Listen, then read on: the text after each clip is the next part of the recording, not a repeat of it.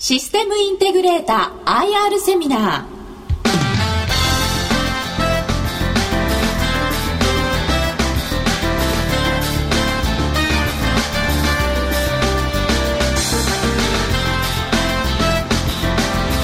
この番組は証券コード3826東証マザーズ上場株式会社システムインテグレーターの IR 活動の一環としてお送りします。この番組は9月8日横浜で開催した IR セミナーを収録したものです。株式会社システムインテグレーター代表取締役社長梅田博之さんです。拍手をお願いいたします。梅田です。よろしくお願いします。実はあの梅田社長と私同じ年なんですよ。あそうなんです若いでしょ梅田社長のがどう考えても。格好だけですよ、はいあの、若々しいですよね。いやいや、桜井さんがね、あの、なんていうの？老けてるって言ってるわけじゃないんですよ。いや、私も若く見える方ですけど、うん、社長はさらに若く見える。ですね。このエネルギーは一体どこにあるのかっていう。聞いてみたいですね。聞いてみたいでしょ？はい。じゃあ社長まず自己紹介されます？そう、だってレジュメが自己紹介になってるんですよ、1ページ目。あのー、東芝から住所情報システムという会社を経て、あの95年に、えー、この会社を作って今18年目の、えー、会社でソフトウェアの、えー、パッケージ、えー、製品を作っている会社です、はい、1980年に東芝に入社されたということは、はい、課長島工作みたいなものです。モデルになったんじゃないですか。とんでもないです。実は。そんなことありませんはい。でもそういうことで、まあ、今あのシステムインテグレーターさん95年に設立されて社長さんということですが遠隔をお話し頂戴できますでしょうか？はい。えっ、ー、ともともとあの前職でですね、えー、日本初の ERP パッケージプロアクティブっていうパッケージがあるんですけれどあの ERP パッケージってちょっと難しいんですけれど統合型基幹業務パッケージということで、えーまあ、世界的には SAP っていう製品が有名なんですけれど、まあ、それ SAP が実はできてたあの作ってた時に自分はあのコツコツと日本で、えー、それを知らずに同じような製品を作っててそれが、えー、一応日本でナンバーワンにこう、まあ、その後なったんですけどその、えー、パッケージがうまくいったんで、えー、じゃあ会社作ろうかなということで、えー、そこを飛び出しましてですね95年に3人で会社を作ってます。でパッケージで成功したんでえー、じゃあ、えー、やっぱり同じくパッケージ製品を作っていこうということで、えー、いろんな、まあ、96年に EC サイト構築パッケージとかですね97年にデータベース開発支援ツールとか、まあえー、いろんなパッケージをどんどん作ってきてそれを世の中に、えー、どんどん、えー、提供しているというそんな会社です。感銘を受けたのはロゴマーク。これ何を意味してるんですか、まあ、書いてあることは時間を奪うのではなく時間を与えるソフトウェアを続き作り続けるって書いてあるんですがソフトウェア作る人ってそんな時間がないんでしょうか？実は今世の中で、えー、このソフトウェアっていうか IT ですね、えー、結構脚光を浴びてるのはですねあの、まあ、2つありまして1つは SNS って言ってツイッターとかえー、Facebook とかああいう、えー、ものですね。それからもう一つが、まあ、日本の強い、えー、ゲームソフトですね。この2つに、えー、が脚光浴びてましてですね。で、まあ、そこにちょっと、あのー若いエンジニアもこう見せられてるようなところもあってですね、まあ、私としてはちょっと悔しい思いをする分野なんですよ。はい、というのはですね我々のソフトウェアっていうのは今ここの左あ下側にありますようにえー、e コマースのパッケージ。これは何かっていうとオンラインショッピングですからあの買い物に行かなくてもこういろんな一番安い製品を、えー、選んで、えー、家に届けてもらうっていうそんな製品そんなシステムを、えー、まあ、パッケージ製品として提供してるんですけれどそれとか ERP というのはあの、まあえ、毎日の業務ですね。会計とか販売管理とかこれをシステム化してまあ、あの合理的にやって、まあ、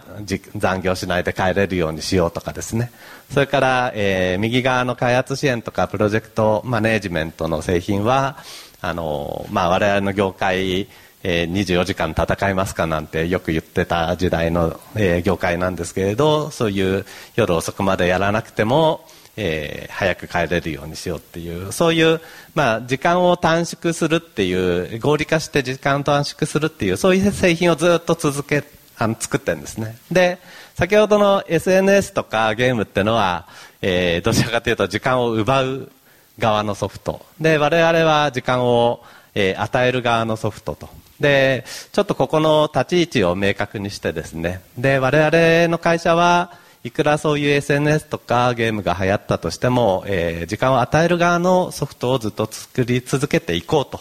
いうふうに一応自分に言い聞かせ社員に言い聞かせ世間にもアピールするっていうことで今年実はこのロゴマークとこのコーポレートスローガンを、えー、刷新したんですね。今年の5月。でこのロゴマークちょっと変わった時計でですね実は13分割時計っていうのでですねあのちょっと私がその5月に考えて作ったやつなんですけどこの12と、えー、0の間の1時間を皆様に与えますよっていうそんなロゴマークにしてみました、えー、ソフトを使う方々に時間を有効活用してもらえるようなソフトを提供していきたい。ということでしょうか。そうですね、まあ、世の中の人がもっと、えー、コンピューターって何のためにあるかっていう、まあ、そもそも論なんですけれど合理化して自分の時間をこう持てるようにしようっていうそれが、えー、コンピューターでありソフトウェアの役目だっていう、はい、まあ、ずっとそこの立場なんでそうそういうものを作っていくぞっていうそういう意気込みになります。さてその先で業績推移になりますが過去のこの推移を見ていくと創業以来無借金ってやっぱり経営者の方無借金経営好きなんですよねそうですね、まあ、個人的にはあんまり 借金するの好きじゃないんでですね、はい、それがやっぱり会社にも現れるんですけれど、まあ、創業以来無借金で、えー、ずっとそこに前はあの無借金黒字経営っていうことで黒字でずっとやってたんですけど、はい、このリーマンショックの時に1回ちょっと赤字を出したっていうことが、えー、あります。で今は逆にそれがちょっと良かったかなって思う面もあってです。ねやっぱり、えーまあ、当時15年ぐらいですか、まあ、ずっと黒字でこう会社が来て無借金でこう来てるとやっぱりだんだん会社が緩んでしまう面がありましてで自分自身もそれから会社の中もちょっとそういう緩んだところがあったなと。で、えー、一度こう赤字になってですね、はい、やっぱり、えー、創業の時はもうちょっとこうだったよねみたいなのを思い出してちょっと、えー、引き締めをして、えーまあ、そこから今、えー、再び成長路線に来てるっていうそんなところだと思います、まあ、リーマンショックを通過したことで、まあ、創業の理念も戻したし構造改革もある程度できた。こういう考え方でいいですか？そうですね、あの今は会社ってのはあのいい時もあれば悪い時もあるんですけれど、はい、やっぱり悪い時をうまく乗り越えた時はすごくいい状態になるかなって思ってますで、えー、その効果がいろいろ出まして、えー、実は昨年は創業以来の、えー、最高利益が出てですね、まあ、一応 V 字回復というかちょっと3年間もあれだったんで U 字回復と呼んでるんですけれど、はい、はできたかなと思っております。で、えー、今年なんですけれどあの今年はあのその好調さをえー、さらに、えー、維持し維持してさらにちょっと上げておりましてですね。で今現在は、えー、まだあの第1クォーターの発表しかしてないんですけれどあの第1クォーターで、えー、経常利益が、えーまあ、昨年に比べて、えー、130.1%ということで、えーまあ、最高益の去年よりも第1クォーターもいいですしそれから第2クォーターの予想ですね。あの8月末決算なんで、えー、もうすぐ発表第2クォーターが正式発表するんですけどこれも、えー、過去最高だった去年に比べても185.4%ということで、まあ、かなり、えー、いい、えー、数字が今出てる状態だと思ってます。これ梅田社長何がすごいかっていうと今年の、えーと、初めの抱負書いてありますよね。2012年の抱負。株価を2倍にすることを目標とします。ブログで書かれたんですはい。これ1月4日の6万円から3月22日、えーと、13万4600円。達成しちゃったんですよね。一旦っていう感じですかね、えー、しちゃった。いやできたできたんですよ、はい、でその後新たな目標はさらに2倍の公募価格が26万円でしたから、公募価格26万円を目標と設定するってはい。またブログで発表されました。あの、明確なんですね、目標がね。一個一個ね。はい。そうですね。あのまあ、普通どの会社もですね、IR ポリシーっていうのを掲げていて、まあ、株価に関しては、えー市場が決めることなので、えーまあ、経営者、ね会社としては言及しませんというのが、まあ、どの日本の会社もみんなそう言及してあるんですね。で、えー私が、まあ、正月にって言ったんですけれど、正月にちょっといろいろ、まあ、一人で、えー考えてですね。で、やっぱり経営者は、あの、会社の、あの、価値ですね。あの企業の価値を高めるっていう、まあ、そういう責任を持って、えーいてですね。で、えーということは、あの、やっぱり株価を高めるっていうのは経営者として非常に重要な、えー責任がある。これはみんな誰も否定したい。なのに、えー株価に対して言及しないっていうのは本当にいいんだろうかなとちょっと思ったんですね。で、同じように、例えば業績に関しては、今年は何十億いくぞとか、利益どれぐらい出すぞっていうのは、ちゃんと公表して、それに向かってすごく一生懸命やる。でも、あの株価に関しては、えー要するに企業の資産価値に関してはそれは知ら知らない市場が決めることだっていうのはちょっとおかしいと思ったんですね。でやっぱり業績とそういう株価と、まあ、両方とも目標をちゃんと掲げてそれに向けて努力をするっていうことをやるべきなんじゃないかなと思ってで一応なんかあの株価操作とかなんか言われるんじゃないかっていうのもあっていろいろ、えーその辺はあの調べたんですけれど、まあ、そういうのを目標にやるってことは全然問題ないということだったのでじゃあ宣言しちゃおうと、えーまあ、業績だって宣言すると大変なんですけれど、ええ株価も宣言するとやっぱり大変でですね、まあ、一生懸命、えーそこに向けて、えー今頑張っているところです。はい。ただ、どうなんですか、社長。その、株価を2倍にすることを年初目標にされました。で、次はまた2倍を目標設定されました。で我々としては、その後の2倍っていうのがあるのかどうか、ここが 興味が深いところですね、実は。倍々でっていうことですねいよだんだんねいやいやいやそういう中で、えーっと、製品の区分、どういうウェイトで製品が出ているのか、このあたりのお話頂戴できますでしょうか。はい、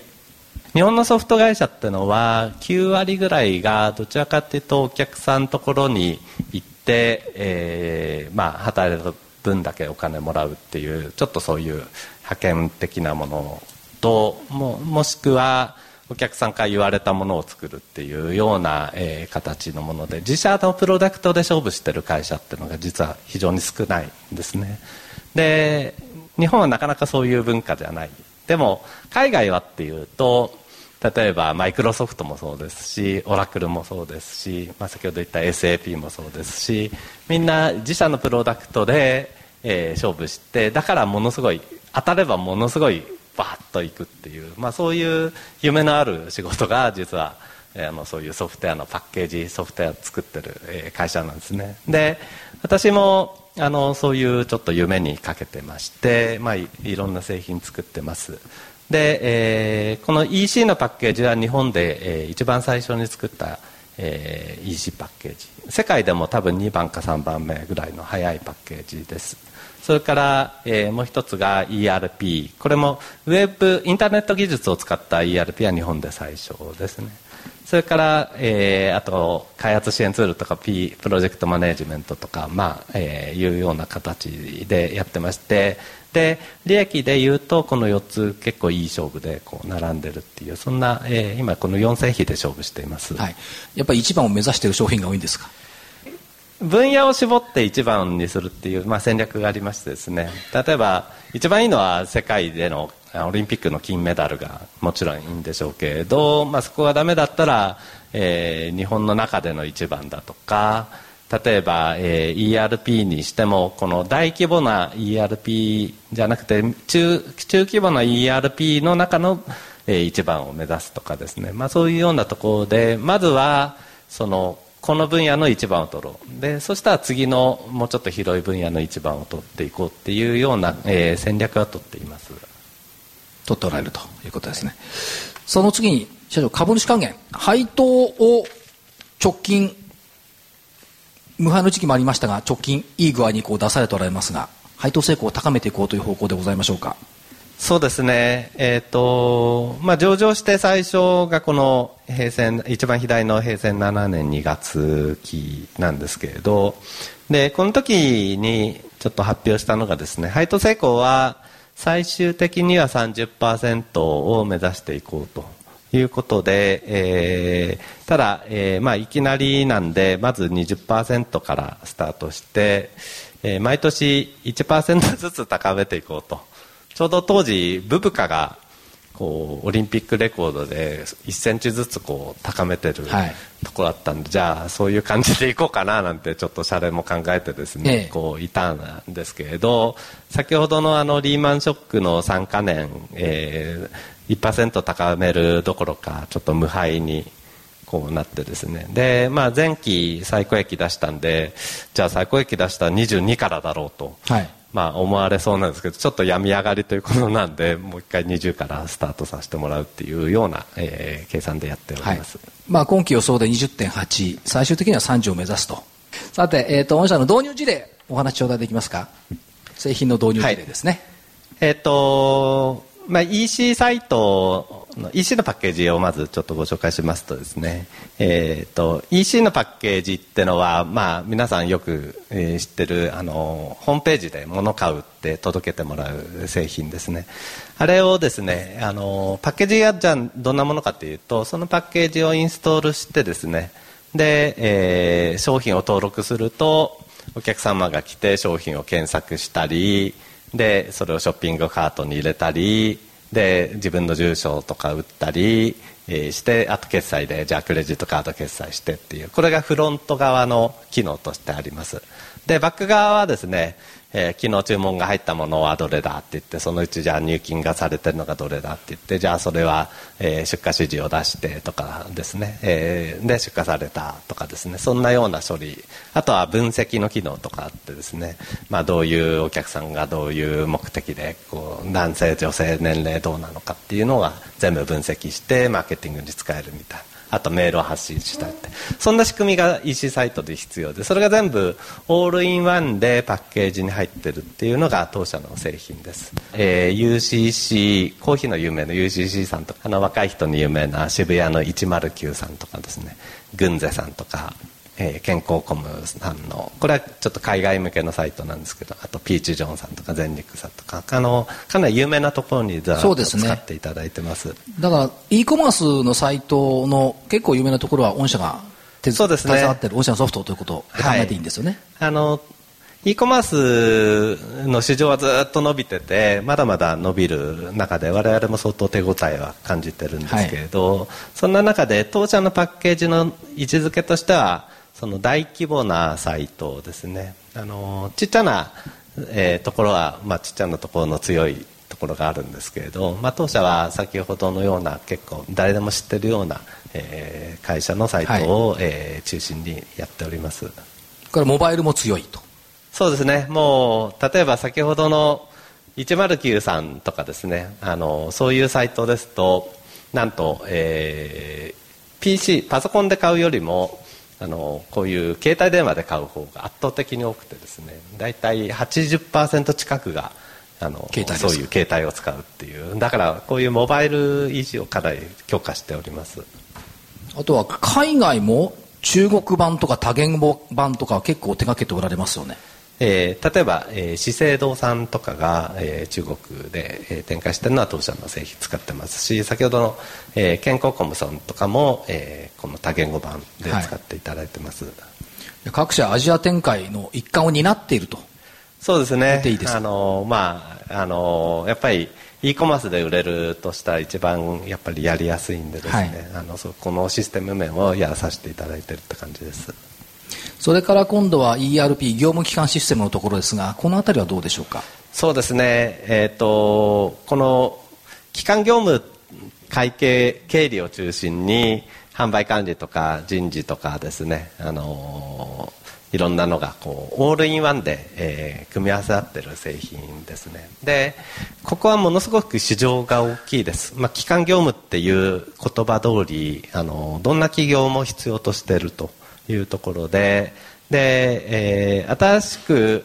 会社ができたところが使うっていうよりも今まで使っていたものを、まあ、リプレイスって言って作り変えるっていうそこにどんどん入っていくっていう製品でここの、えー、市場は非常に、あのー、まあ、手堅いっていうかですね、まあ、当社の中で売り上げ一番多いのはここの部分になっております、はい、で、えー、これもですねあの製品のえー、位置づけがありましてこちらはあの大中クランディットっていう製品なんですけれどこの大中小の規模の中では中規模の上のクラスっていうようなところを、えー、今ターゲットとしてですねここで今年々こうシェアを伸ばしている、はい、えー、製品になってます。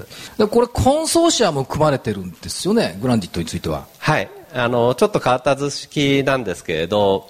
あのこのグランディットを作るときにですね、まあ、まだ、えー、当社も上場前でお金もないんですけれどこの ERP を作るってすごいお金が必要でですね、はい、そこでちょっと考えたのがあの私は1回 ERP を作って成功してるんでですねノウハウは持ってる。金はないけれど。っていうことで、えー、金は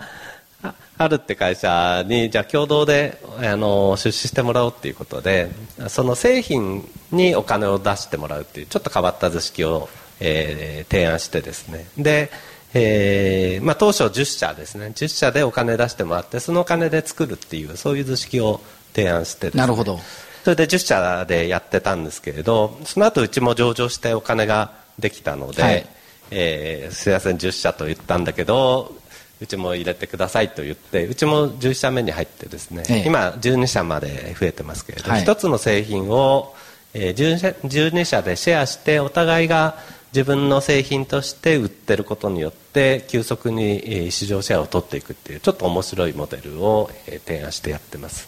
でその中で一番下にちょっとありますけれど去年、あのー、この12社の中で一番売ったところっていうのがアワードってのを、えー、もらえるんですけど去年、えー、当社はアワードをもらってですね。一番だったんですそうですね。社長の好きなグラグランディットの中で一番っていう、はい、まあそんな感じになっております。さてその先中期経営計画に入っていきたいと思うんですが社長の未来像はいかがでございましょうか？単年度の予算のほかに、まあ、3年の中期計画っていうどの会社でも大体立ててると思います。で今年が、えー、実はその3年目に当たってましてですね。基本方針としてはですね、えーまあ、去年ようやくだいぶ引き締まった体になったんでちょっと名前もですねアスリート2010っていうちょっと引きあの先ほど15年間ずっと黒字で緩んだっていう、まあ、そこからの反省なんでアスリート2010っていう、えー、中期計画の名前にしましてだいぶ、えー、引き締まった体質にして、はい、みんなが走ってるわけじゃないですよね。そうですね。あの会社に、えー、ダンベルがゴロゴロしてるわけではないんですけれど引き締まって利益を出すっていうのは1回はすごく効果ある。で2年目以降はやっぱり成長まあ、新たな、えー、売り上げを伸ばすような成長路線を取っていかなきゃいけないっていうことで、えー、去年の体質は維持したまま、えーまあ、もう一回、えー、成長の、えー、戦略を取っていこうという、まあ、この2つの看板でやっております。で、えー、その結果で、えー、結果というか過程で、まあ、東証2部の市場変更を目指すというこの2つの方針を立ててやってます、はい、設備投資もまた増えてきてるんですか？そうですね。当社の場合の設備投資っていうのは何かっていうと製品開発なんですね。先ほど4つの製品っていうのも、えー、まあ、えー、ここで1回、えー、1つ目ここで2つ目ここで3つ目ここで4つ目っていうふうに時代とともに新しい製品を出してきてます。で、えー、我々この後どんどん、えー、売り上げ伸ばしていくでどっかでこうメガヒットの製品も出したい。それからまあ既存のやつもどっかでこう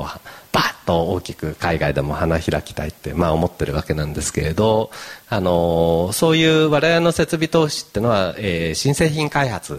ていうところでですね。で、えー、このさこれからの3年間は、えー、ちょっと今までの倍以上の、えー、投資をしてですねちょっと、えー、新製品を作ろうと思っています、はい。むしろこれ、まあ、あの設備投資されていきますけども開発投資されていきますがそのリターンには結構期待感が大きいと見てよろしいでしょうか？そうですね、あのー、今実は2つ新製品作作り始めてまして、まあ、それはかなり私も入れ込んでる新製品で、はい、これが世の中出たらすごいぞと、まあ、毎回思うんですけどね、はい。まあ、そういうふうに思ってまして、はい、まあ、それを出してまたそれをどんどんどん水やって大きくしていくっていう、まあ、そういうことでいろんな、えー、今枝が4本なんですけど、はい、これが5本なり6本なり、えー、そのうちすごくそれが大き大きな枝になるみたいなことを、えー、今展開してます。なるほど。中国市場の参入この辺りもお話頂戴できますか？市場的に一番こう期待できるのはって言ったら、まあ、中国ですね。中国はこういうプロダクトに関してはやっぱり遅れてるんでですね。で、えー、今急速に伸びてるんでそこにうまくはまれば、えー、いけるかなということで今中国市場っていうのを、えー、一生懸命開拓しようと思ってます、はい。それから、まあ、あのストック化率って書いてありますが、まあ、今までそのソフトだったらこ売ることだけがこう収益だったのはこれ保守サービスが進んできてこれをストック化って言ってるんですよね。そうですね、あの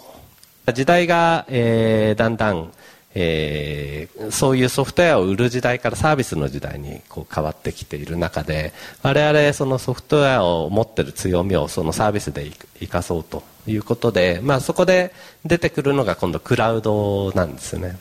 で、えー、すでにあのプロジェクト管理のパッケージはそういうふうにしてるんですけれど、えー、クラウドで、えー、毎月あの使っていただいたらいくらもらうっていう、まあ、そういう契約です。で例えば、えー、月、えー、50万、えー、毎月、えー、使ったら利用料もらうっていうふうにすると1年間で600万で2年間で1200万っていう形で、まあ、ずっと使い続けると。